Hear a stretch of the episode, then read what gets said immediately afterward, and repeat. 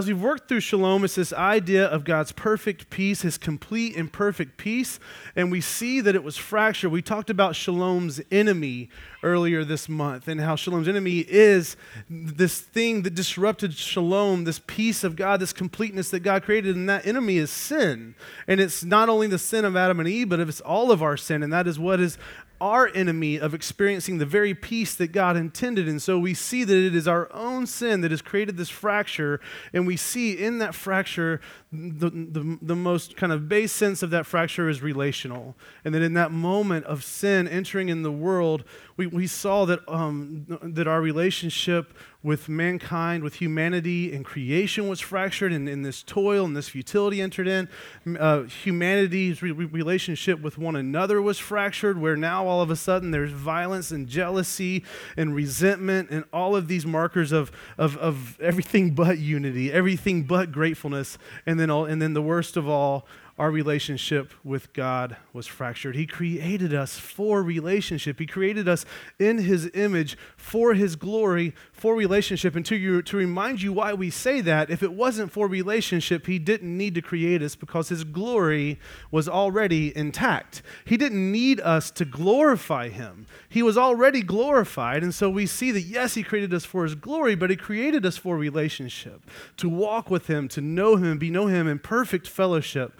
And that is the most heartbreaking thing about this fracture is that that relationship was severed. And so then we saw in the second circle here, that's, that's the promise. And it's a little different because, because we, we, we, want to point to perfection, but also that it culminates in Christ. And we talked about on this day that in promise, in this shalom promise, is that God promised in the same moment that the fall happened and his judgment came in because God is perfectly just. We also saw, we also saw God's perfect mercy and grace. That in that moment, just as he, he pronounced judgment, he also pronounced the deliverance of life. He said, There will be there will come a day that, yeah, uh, the serpent will bruise his heel, but he, the coming Messiah, will strike his head. So at that very moment, we saw that redemption was promised, and then we saw it restated over and over again throughout the covenants. And then we saw also this promise of restoration, and it comes beautifully in the text, is this picture of God's promised restoration of all things. And so we see that there is this promise of wholeness to come. And then we went on to the third week, and it was kind of this removal of, of kind of this time this timeline. And we see this shalom together. And first that we see this day where there is a togetherness with Christ, where we, a flawed people, broken, who will always be flawed, yet we are made together with Christ. And then in doing that, um, God in his peace has restored our relationships, and we in this life are living unto those restored relationships, living living a restored and restored relationship with God in Christ, re- living in restored relationship with the unity of truth and the Holy Spirit together as the body of Christ, and pursuing to strive to live together with all of humanity as we live with generosity and compassion and grace unto the world around us. And so this brings us to today. Shalom forever, infinity, perfection. That's where we're at today. And so, you know, have you ever put your foot in your mouth? If you're me, the answer is yes. I don't know about for you. I do it quite often. Um, one, one moment comes to mind. I mean, like I, I do it all the time, um, but one sticks out for the sake of illustration. A long time ago, about I don't know how long it's been, close to 20 years now. Uh, some buddies of mine and I led a ministry together, and I was working for the summer out, on, uh, out which way's west? Everything's in front of me when I'm inside. So out in the west coast. And, um, and I'm out there for the whole summer. And, and, but throughout the summer, we were developing this website. And, I, and, I, and I, I hear that it's up, so I go and look at it. And I was like, and this was my thought when I saw it man, we paid someone to make this. This is horrible and, and our ministry met on Saturday nights. This was a Saturday night. And my buddy calls me, and they had had this amazing night of worship. And he calls me, he's on this high, and he's like, oh, and we're talking about it, and we're celebrating and praising God for what had happened in the students' lives. And he's like, oh, yeah, man, did you see the website? And I was like, and quote, I would not, quote, I said, yeah, it really sucks. And then he just got quiet.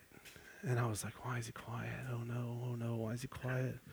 And I was like, uh, Kevin, did you make the website? He's like, yeah. Yeah, I did. I was like, gosh. So then, like, I'm trying, and of course, as you try to make it bigger, you're, you're, digging the hole. And I was like, oh, I thought we paid someone to make it. So that's why I thought it was horrible. But because, you know, but since you made it without, it was not that bad, you know, and it was just like, oh, and like, and I'm stuck in California for the rest of the summer. This was probably about July. And, and I mean, even though, like, you know, and I asked him, I was like, hey, did, did that, did that offend you? He was like, yeah. yeah. And I'm thankful that he said yeah. And you know, and we and, and I, I, apologized profusely, and we ended the phone call fine. But man, the rest of that summer, that just hung over me. That that relational discord just hung over me because I, I wasn't able to be with him and see him and see that we were good. And I and I am an empathetic, relational, touchy feely guy. But that that that discord hung over me the whole summer. Praise God, God is good. My friend is gracious. He's got the Holy Spirit, and he's experienced grace it was fine. But man, that discord hung over me for the rest of the summer. And, and so this relational fracture is hard to bear. And that's what we're talking about this whole Advent season. So before we go any further, seven minutes in, let's pray. God, we love you. Uh, we thank you for this morning. We thank you that we have a place to gather. We thank you that we get to come in just as we are. Lord, we don't want to take for granted where any of us are at today, Lord, whether it be uh, someone seeking and, and kind of, is, is Jesus the Messiah, the one and only Messiah, or hey, I don't believe that, but I want to hear, or hey, I'm here with a family or a friend, or hey, I'm walking with you. I know Jesus. I've surrendered my life. God, wherever we are, let us not take anything for granted. I know that even as I walk with you in Christ. It is only by your grace that I am sustained. And I know that, Lord, uh, that my flesh always wants to call me aside. And so I just pray right now, Lord, that your truth would come in, Lord, the, the promise of peace in Christ would just fill our hearts and direct our lives, and that it wouldn't be just about some intellectual right and wrong, but it would be about your goodness and your love, and that would be what convinces our hearts that you are good and how you have shown us that in Christ. So be with me now, Lord, speak through me, in spite of me, take the words that pass through my mouth by your Holy Spirit, catch them aflame in our hearts that we would be changed forever and forever and forever for your glory. In Jesus' name, amen. So, like I said, throughout the Advent season, we've been working to understand and identify with the waiting, with the anticipation of the people of Israel. That's this word Advent. It's the, it's the Latin word Adventus, which is coming. And so it's that, that we are waiting on one to come. And so, again, as we work through Advent, we're identifying Israel was waiting on who to come. They were waiting on their Messiah, their Savior, their Redeemer, the one that would restore them. They had been made promises, but they were waiting on it to be fulfilled. And they had good promises, right? Well, I mean, why were their promises good? They had the hope of these promises and they had courage in these promises because they had come from a proven promise keeper over and over again they had been restored over and over again they had been uh, that they had been sustained over and over again they had been forgiven as a people but again, they're human and their hope can fade over time because their promise was still yet to come. Listen to some of their promises. I'm going to read some promises from Isaiah and Jeremiah, and I think these are fitting because these are because Isaiah was a prophet leading up to the exile when they were displaced and held captive, and his, and his prophecies even are talk of a time of the exile. And then Jeremiah was, was the prophet kind of as the exile happened. And so, they, so it's very fitting for a longing, waiting people. Listen to these promises Isaiah 32, 17 and through 18. And the effect of righteousness will be peace, and the result of righteousness, quietness and trust forever. I mean, think about a people that are, that are hearing these unsettling words. My people will abide in a peaceful habitation, in secure dwellings, and in quiet resting places. Jeremiah 29 11, which maybe a lot of you have heard, through 14. For I know the plans I have for you, declares the Lord plans for welfare and not for evil, to give you a future and a hope. Think about watching your people just be taken out over and over again and hearing these words. Then you will call upon me and come and pray to me, and I will hear you. You will seek me and find me when you seek me with all your heart. I will be found by you, declares the Lord, and I will restore your fortunes and gather you from all the nations and all the places where I have driven you, declares the Lord, and I will bring you back to the place from which I sent you into exile. And then here's this last one Isaiah 9, 1 through 7. This is a pretty common one for this time of year. Um, but there will be no gloom for her who was in anguish. In the former time, he brought into contempt the land of Zebulun and the land of Naphtali. But in the latter time, he has made glorious the way of the sea, the land beyond the Jordan, Galilee of the nations. The people who walked in darkness have seen a great light. Those who dwelt in a land of deep darkness, on them has light shone. You have multiplied the nation, you have increased its joy. They rejoice before you as with joy at the harvest, as they are glad when they divide the spoil. For the yoke of his burden and the staff of for his shoulder, the rod of his oppressor, you have broken, as on the day of Midian. For every boot of the tramp, tramping warrior in battle tumult, and every garment rolled in blood will be burned as fuel for the fire. That is culminating. It is culminating a time of peace, is that picture. For to us a child is born, to us a son is given, and the government shall be upon his shoulder, and his name shall be called Wonderful, Counselor, Mighty God, Everlasting Father, Prince of Peace. Of the increase of his government and of peace, there will be no end on the throne of David and over his kingdom to establish it and to uphold it with justice and with righteousness from this time forth and forevermore. The zeal of the Lord of hosts will do this. I mean, what a hopeful promise. But it was in the future, it was yet to come. The promise of peace was yet to come. And make no mistake, the concept of shalom was in their view.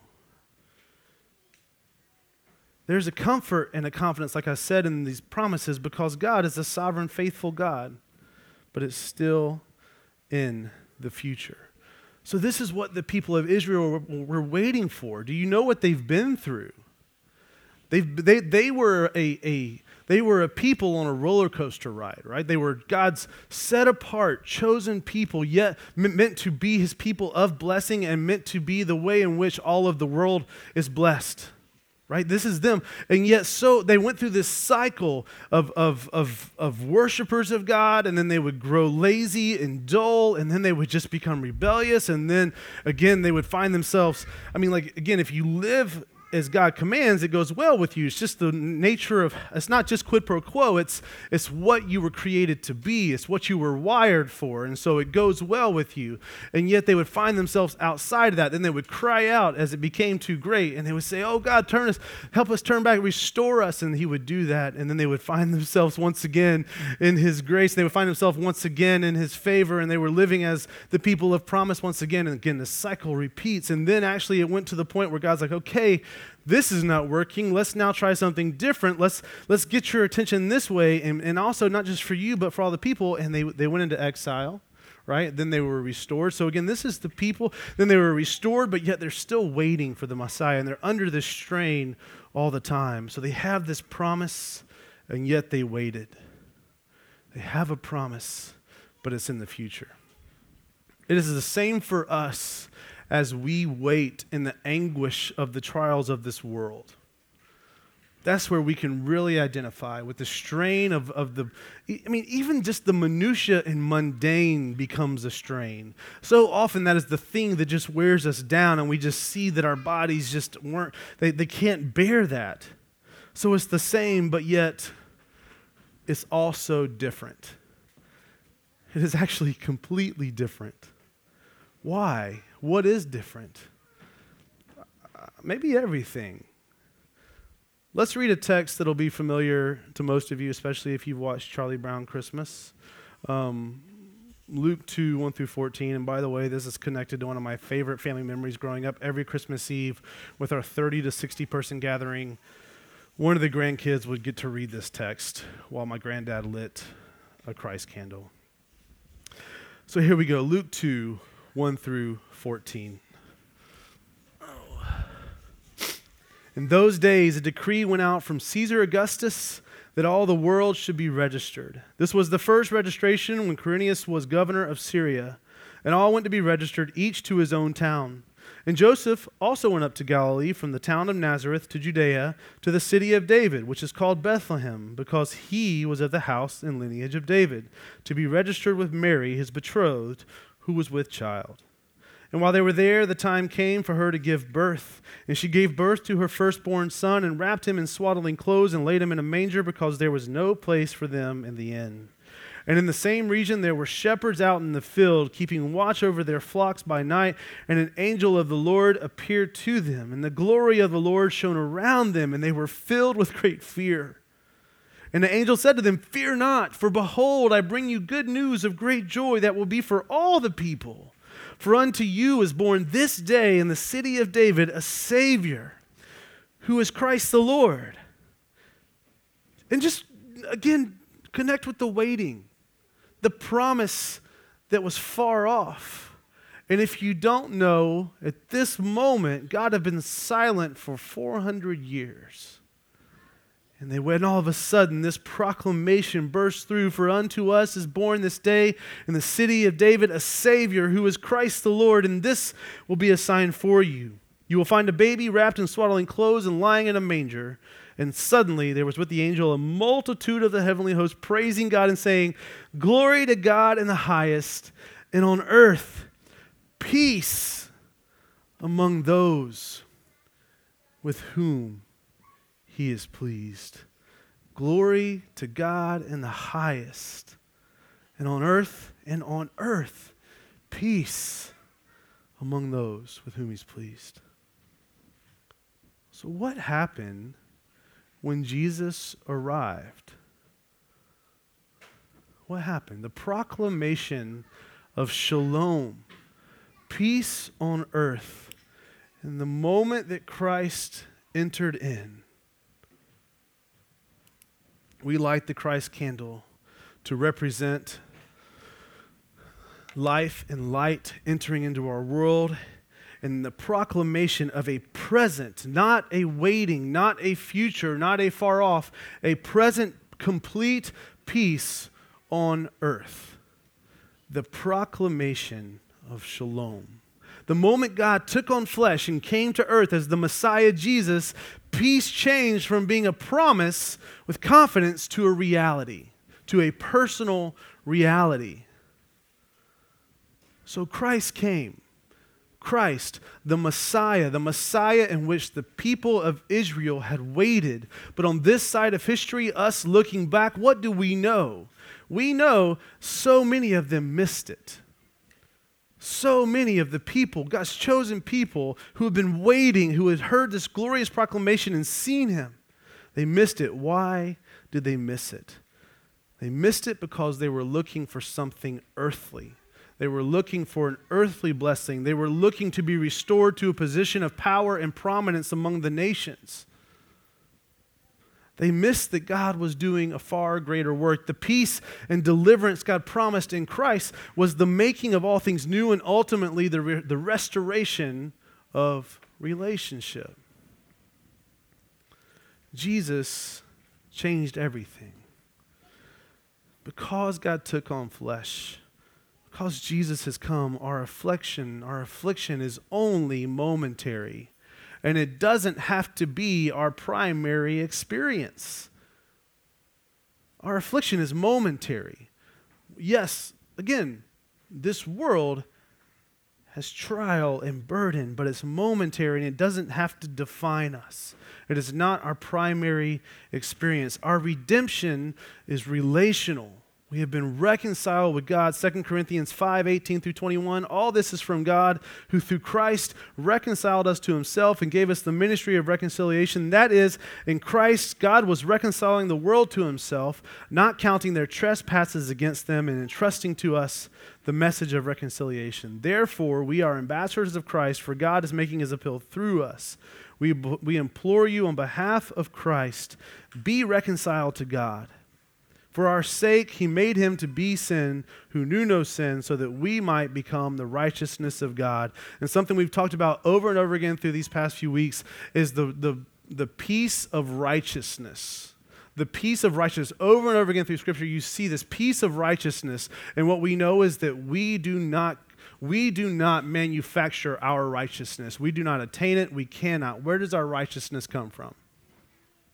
Jesus. How? Because in Him taking our sin and our death and giving us His innocence and His righteousness, we are made righteous by Him. Righteous is right standing before God. It's God seeing us as holy as we were created to be. The, the fact that we had fallen short of that holiness is what caused the fracture. The fact that we are made holy in Christ is what restores the fracture. So, this righteousness of peace is why the righteousness of God matters. Why it matters is when we see, for our sake, He made Him to be sin who knew no sin, so that in Him we might become the righteousness of God, because in that is this glorious peace, this complete, perfect peace with God. I'm going to take a risk and I want to take a moment and invite you guys into something. I want to invite you into some spontaneous testimonies. Okay? So here is your testimony that I would like you to share if you have it. Because of Jesus, I am. Fill in the blank. That's your one sentence testimony. Because of Jesus, I am. I am restored. Let me, let, let me just throw out some passage. We just read 2 Corinthians 5.18, that's reconciliation. How about restored and redeemed, right? In him we have redemption through his blood. This is Ephesians 1, 7 through 10 redemption through his blood, the forgiveness of our trespasses, according to the riches of his grace, which is lavished upon us in all wisdom and insight, making known to us the mystery of his will according to his purpose, which he set forth in Christ as a plan for the fullness of time to unite all things, to unite all things in him, things in heaven and things on earth. Let's hear another one. In Christ I am hopeful and made righteous. We've read righteous, that's right. Amen hopeful. How about this? Romans 12 12. Rejoice in hope. Be patient in tribulation. Be constant in prayer. And these imperatives of be and rejoice, to say rejoice in hope, be patient in tribulation, be constant in prayer is not just to leave it to you to do. It is saying, because of the work that Christ has done in you, this is your reality. This is your possibility. You can rejoice in hope. You can be patient in tribulation. You can be constant in prayer. And it only makes sense that you would set your life to this. Beautiful. What's another one?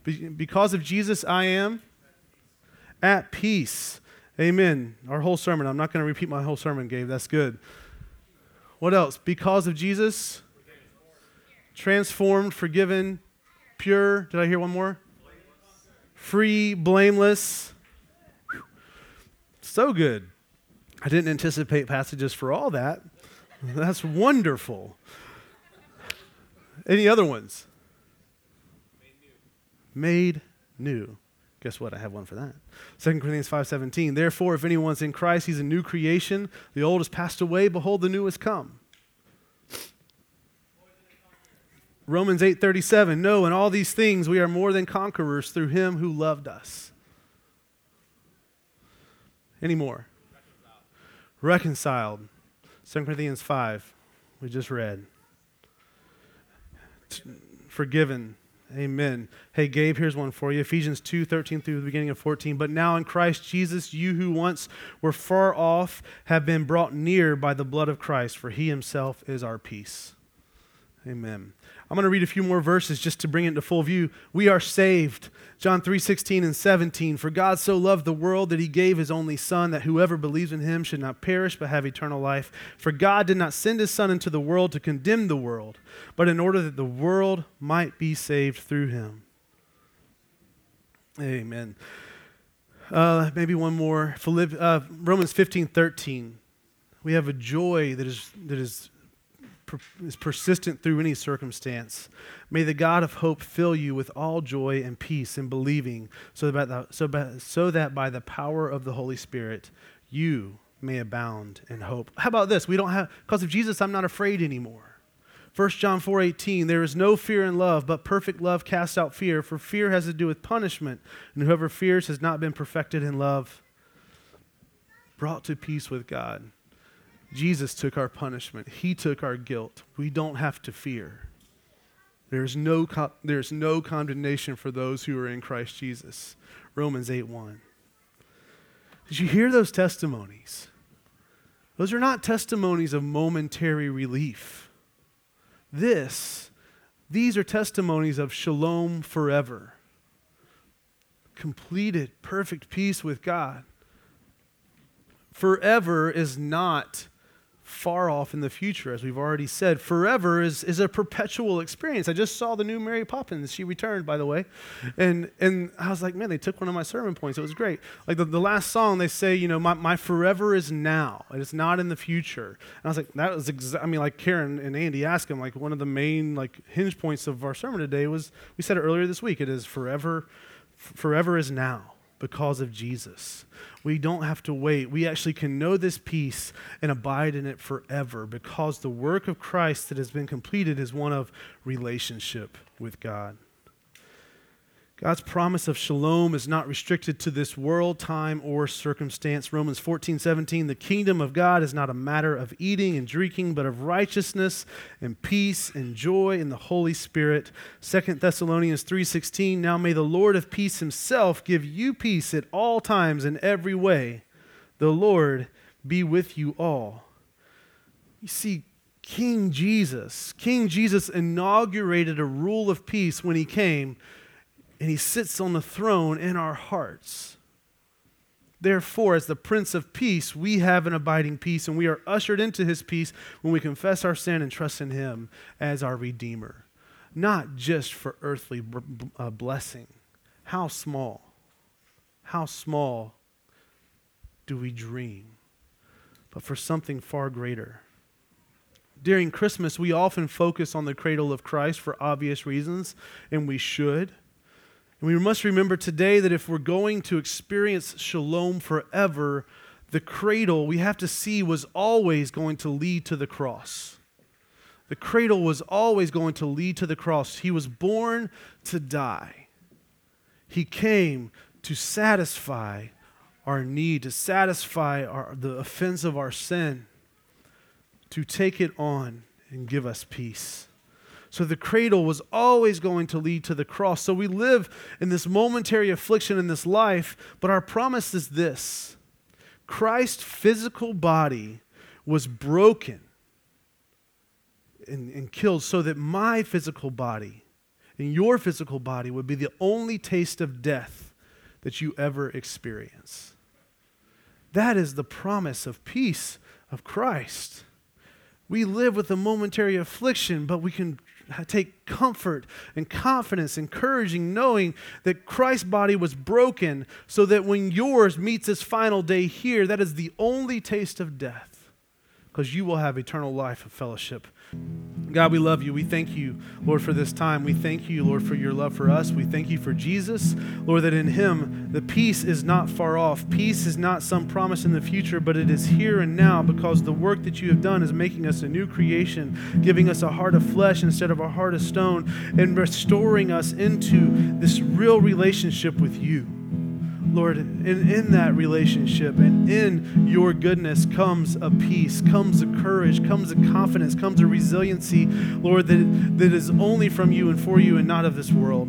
So, Lord, I pray right now that this time, Lord, it would, it would, it would embolden us, it would humble us, it would give us courage that we would live out the light of Christ in this world, that we would live out uh, exalting the name of Jesus with every breath. I thank you for the just for all you've given us. Lord, be glorified in us. Let us respond well in this time. In Jesus' name, amen.